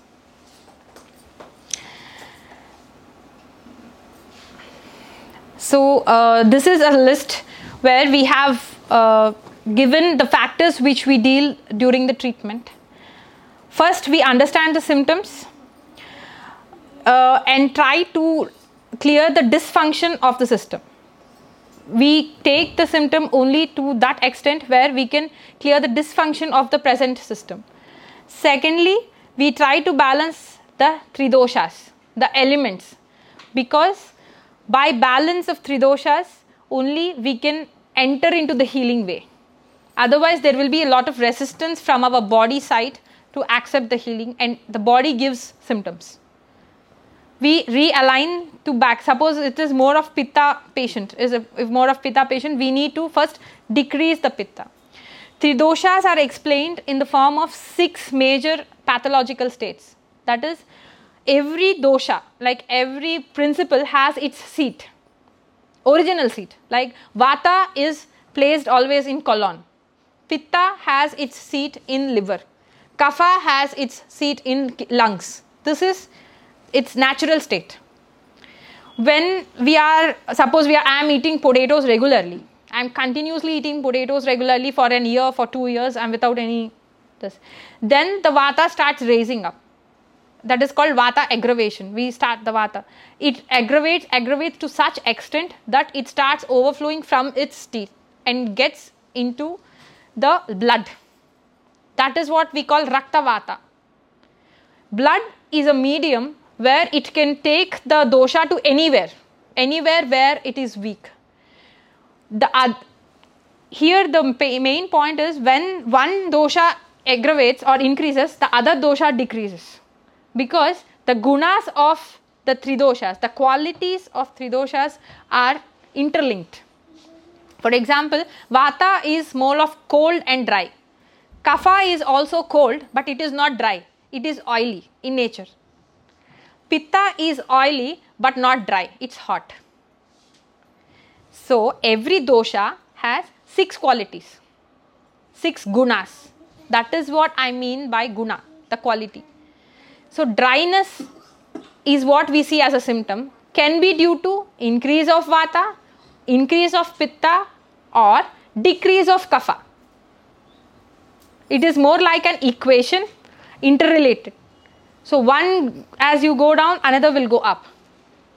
So we need to, that is why we need to make it a balance. We will neither completely reduce the vata nor we will completely increase the vata or increase one dosha. We need to put it in a balanced state. Because while we do like a seesaw, when we are increasing, we are trying to decrease the dryness completely, the oily states increases, uh, go out of proportion. So it is very important to understand what is the problem. Whether this prob- uh, whether the patient has lowering lowering of kapha high vata or high pitta.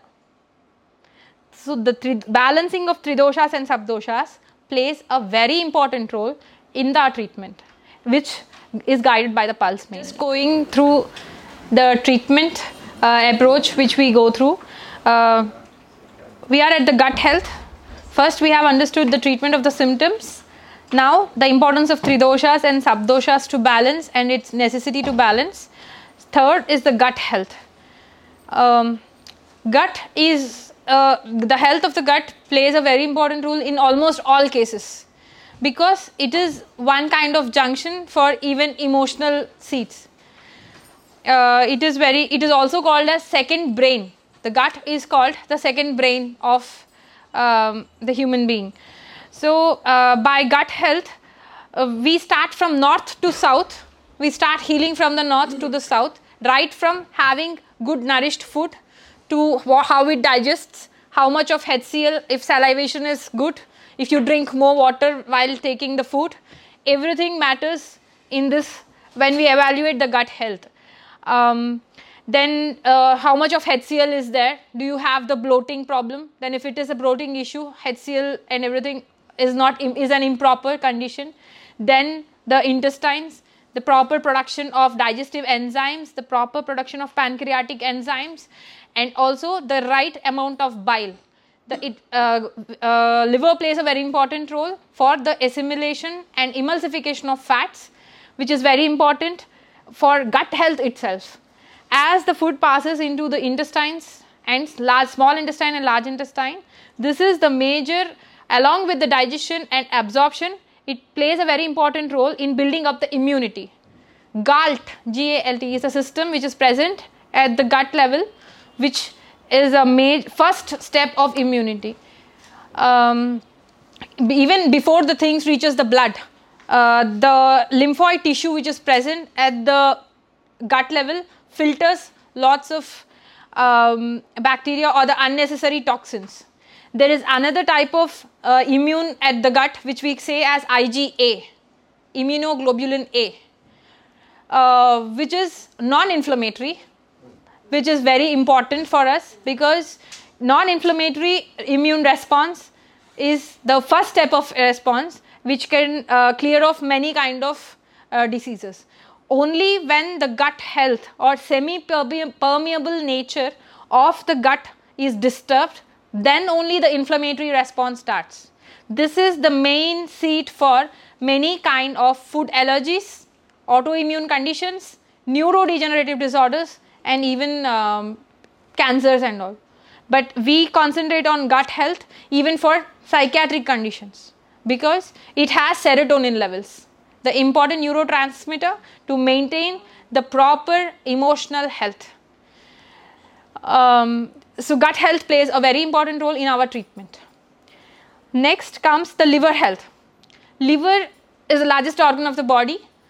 Um, along with that it's a very vital organ um, it is seat of many functions. It is a seat of hormones. It is the seat of uh, endocrinal functions. It is seat of metabolic di- metabolism. It is also the seat of agni. The all 13 agnis which i spoke of has its uh, nourishment from the liver. Proper liver function makes the agni proper function properly uh, it is also a seat of a kind of pitta one kind of pitta called ranjaka pitta. It, i mentioned like there are five kinds of vatas five kinds of pitta again five kind of kapha. Out of that one of the five kinds of pitta is called ranjaka pitta the pitta which maintains the blood in red color. It is responsible for that. So that pitta has its seat in the liver. The whole pitta dosha also has the seat in the liver and also the liver is directly linked to the mind. The mental astral frequencies are linked with the liver. So liver is a very very important organ and it is the first organ to detox any toxin which comes into the body. So this health of the liver is a, a last thing which we generally consider nowadays. Any food we eat has to pass through the liver before it gets assimilated in all the cells so the liver is in continuous stress. It is very important to see the health and detox the liver timely to function it in the best way.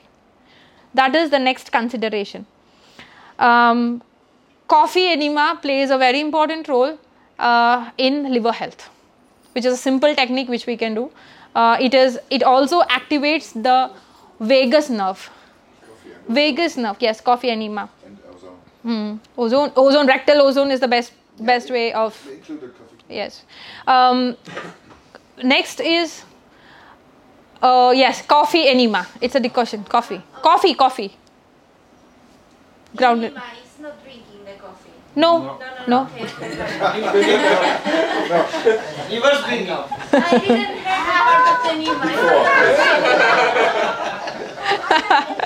no. no. Actually, vagus nerve uh, is a very important nerve which helps in parasympathetic activation.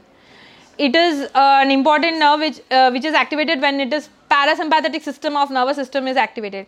Nowadays, we are more towards sympathetic system of our whole reactions, our whole activation is more of sympathetic. Generally, sympathetic nervous system is activated when there is stress level. It is it it um, it is fight and fright reactions. Everything comes from sympathetic, but actually we need to be more into the parasympathetic system of reaction. We should react or able to handle the stress in a calm way, in a way where we should not disturb the adrenaline levels. So that is where the meditation comes in the person difference between the persons who do meditation or practice meditation or have good is they have their parasympathetic system activated more than the sympathetic. When you are activating your adrenalines frequently you tend to go into the chronic fatigue syndromes. Your adrenaline fatigue starts. The, generally the stress reaction is just an emergency button. It needs to be dealt only when the situation is triggered to that extent that you have to either fight with it, with it or you have to just run with it run away with from it. It we should not be activated in every small and uh, pt situations to have uh, to say to that extent I mean, small, small situations, we should not react to that extent that either we have to, uh, that our adrenaline rush runs in. So, that is where meditation helps you with. It balances our meditation and even the yoga asanas helps in balancing the sympathetic and parasympathetic system and also keep ourselves to the parasympathetic reaction more compared to the sympathetic. Uh, that is about the liver health. And next is agni. We have already discussed about it. Um, uh, it is an important part of our therapy treatment system. Then is strengthen the organ system which helps in removal of toxins. Now detoxification is an important process to maintain the health. We mainly categorize uh, the treatment in three ways. Detox repair and nourish. And third is rejuvenate. Regenerate. Restore rejuvenate and regenerate. Three things. Out of that first is detox. First we remove the block. The we remove the unnecessary toxin which uh, causes the issue. In order to uh, cons- in order to pro- have the process of detox we have six major systems of detoxifications. We, through the pulse we understand what system of detox is uh, need to be activated in the patient so that his detox is in a pleasant way. It should not uh, it does not cause of adverse reactions which generally happens when in the process of detox. I mean any reaction which should not disturb our daily life. That's what i mean by that.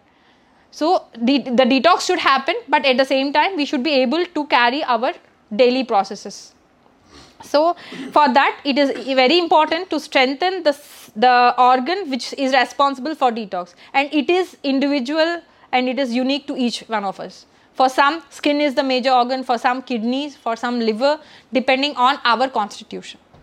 So before we go for the detox we need to understand which organ is it and uh, so that the body can soothingly excrete the toxins out. Um, second next is the cellular health we have already mentioned about the nourishment. We only are considering nowadays only up to the serum levels. But the real treatment or the real healing starts when there is cellular nourishment. Cellular repair needs to be done. That cellular level has to be handled. Um, that is what we take care when we see about cellular health. And iv nutrition therapy ozone therapies help us to do this in a best way along with our um, the internal medicines. So all the internal medicines are mainly directed towards the cellular health. It's not only works at the se- serum levels. Next dhatus. As already i have explained the seven constituent elements it's about that. The health of the seven dhatus are important. Next about the immunity. Sup- we support the proper building of the mahadhatus who, which are responsible for immunity. The prana tejas and ojas um, next uh, immune sensitivities. Hypersensitivity is also a disorder. We sh- to react to hypersensitivity uh, this hypersensitivity reaction in mind or body both are related. The people who react to s- small things or hypersensitively definitely have an hypersensitive immunity which is now increasing to the allergies tendency in patients. That leads to the uh, allergies which which needs to be restored. Um, and next is the restore proper immune function for efficient stress management. This also i have discussed because that is what i have mentioned as tamoguna if that is clear. So that is about the immunity. Next important point is homeostasis. Every function whether it is uh, immunity whether it is secretion of hormones have a regulatory factor. One is production when necessary one is to stop when, it is high. Who regulates it is a regulatory mechanism which happens which is called bioregulatory systems. In our body two systems take care of regulation. Hormones that is endocrine system nervous system with neurotransmitters. So as long as these two systems are in the right way maximum disorders do not occur. Or the first disorder starts from the lack of homeostasis. When these systems starts dysfunctioning this, uh, the disease settles in our body. Otherwise it will not settle down in the body to cause us such an inconvenient. So ev- almost every disease we finally have to correct the nervous system or the endocrine system of the patient. Because definitely there would be a disorder. Maybe subclinically. We cannot uh, put it in the clinical way like uh, in the blood disorder or through the blood reports. But subclinically there would be definitely some problem with this. And the last is the psychosomatic. So this is the treatment approach and the treatment factors which we go through. So the whole of mahasiddha vaidya chikitsalayam treatment stands on majorly three pillars. One the holistic and individualistic approach considering the prakriti of the patient and the disease. Second to understand the deep cascade of the patient and the depth of the patient we use the pulse diagnosis. Third is the integrated therapies. We do not oppose any therapy or we do not say this therapy is wrong. This com- this therapy is not to be done. What it depends completely on the patient. Right time right selection of therapy for the patient gives the solution that's what we believe in. That's why we have adapted integrated therapies. Actually this was the integral part of ayurveda. They used to have they used to decide the type of therapies based on the five senses. If there was as i have exa- uh, already explained if there was an example in uh, there was imbalance in vata dosha they used to more go with the sound therapies. More of space element disorders there are uh, there used to be light therapies so that how the integrated therapies were there in the past. Now due to the medical systems and various conditions everything has taken up its own individual path. But when we took uh, look at it together everything served the purpose of our own. Our body is the best example of integration each uh, organ has its unique way of developing its unique way of functioning but everything serves the purpose of well-being. Similar are the therapies which uh, which generally are. When they work together we can solve the problems in a better way is what we believe in. So that's that's why we have the integrated therapies. These are the therapies which we generally follow but it's not visible i guess. Yeah. yes. yes yes it's there in the brochure. It's there in the booklet. So uh, we we follow functional medicine which is now available and then biomolecular medicine iv nutrition therapy. Biomolecular medicine is more with the plant based we go with the plants plant molecules hydrosol preparations and all. Medical ozone therapy flower therapy homeopathy prolotherapy Prolotherapy is mainly for pain management in the joints. Uh, acupuncture, it deals with the completely energy systems of the body, uh, the meridians. Again, these meridians are linked up with the organs and the emotions. It is a linking point.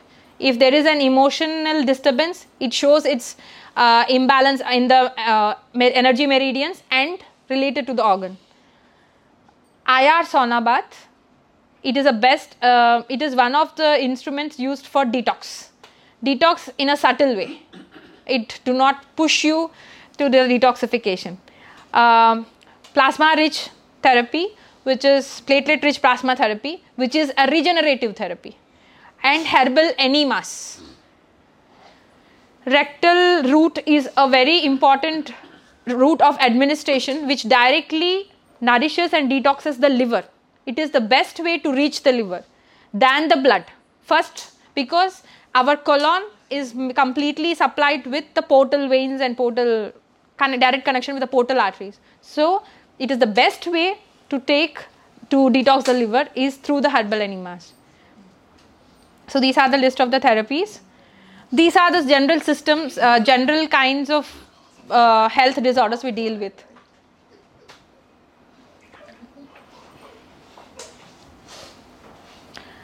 I um, we generally we definitely pay importance to the diagnosis. We take, uh, but we do not believe in naming the disease. See, actually, there are skin problems. Generally, patients ask, "What is the diagnosis?" I said, I say it is a skin disorder. Why to diagnose? I mean, why to give a label and put an inception in the mind? See, if you if I say it as a skin disorder and start treating it, rather than telling you it's a psoriasis and you feel psoriasis, oh my god, it is not curable. You are ready in the mind that it's not curable. That's why I prefer saying it as a skin disorder. That's why if you have observed, I just mentioned the disorder's name. I didn't mean we didn't specifically specifically say like I treat gastritis. We it all comes under gut disorders naming a disease will indirectly put your a label you categorize yourself. It may be just a label given by the doctor but maybe some another doctor can diagnose it in another way.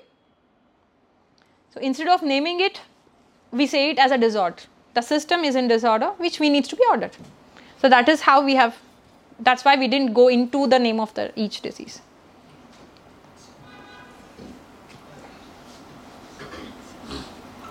So, and this is the last. These are the our services which we generally give. One is the pulse diagnosis, individual pulse diagnosis. We tell you the whole pros- probable diseases that is possible for you, or probable diseases you have already faced in past. Second is the treatment when you come either for individual disease or for well-being. There are people who come uh, without any issue. Right now they don't have a problem, but they want to uh, they want to treat for their well-being. There we just uh, realign their uh, vikruti, which is which is in the process, which is in the process of giving a disease to back to its prakruti and make them more immune and uh, stress resistant and all. And third is the lifestyle counseling. We give the special diet um, in accordance to the constitution, which is uh, and it doesn't cover only like uh, we don't name the diet you eat on this day this much food it doesn't work in that way. We completely divide the diet based on the nature of the diet. Like I can just give a small example like nuts and seeds. More of fat content. It is harmful for vata people. It is better for pitta and kapha people. Like that we categorize so you have to have nuts in once in 15 days. Vata constitution people will have nuts in once to 15, uh, once in 15 to 20 days. Then they will be able to digest it. So that is completely a different session where we can understand uh, here in the lifestyle counseling we understand your agni your metabolism factor. Based on that we tell your diet. If the vata people have the agni in a very uh, we call vishama agni. Sometimes high sometimes it goes low. Like the hunger is like high low. Again high and low. So there if, if, with that kind of imbalanced agni if we give you a heavy diet like nuts and seeds you will not be able to digest it to the simpler point. You will be able to digest it to some extent and then later it would be in the form of toxin. Neither it would be eliminated out nor it would be utilized. It will stay in the body and then start giving the diseases. So it's again a broad classification on what kind of diet you take and at what frequency that determines your lifestyle so these are the services which we generally provide Can I ask a question? yes Do, uh, for instance, uh, pitta people have m- more tendency to get liver problems? yes yes Yeah. yeah Then I understand. So uh, this is our system. Uh, this is our clinic, which is based mainly on philosophy. So we understand you, and then we start your treatment. So that's it. This is our clinic.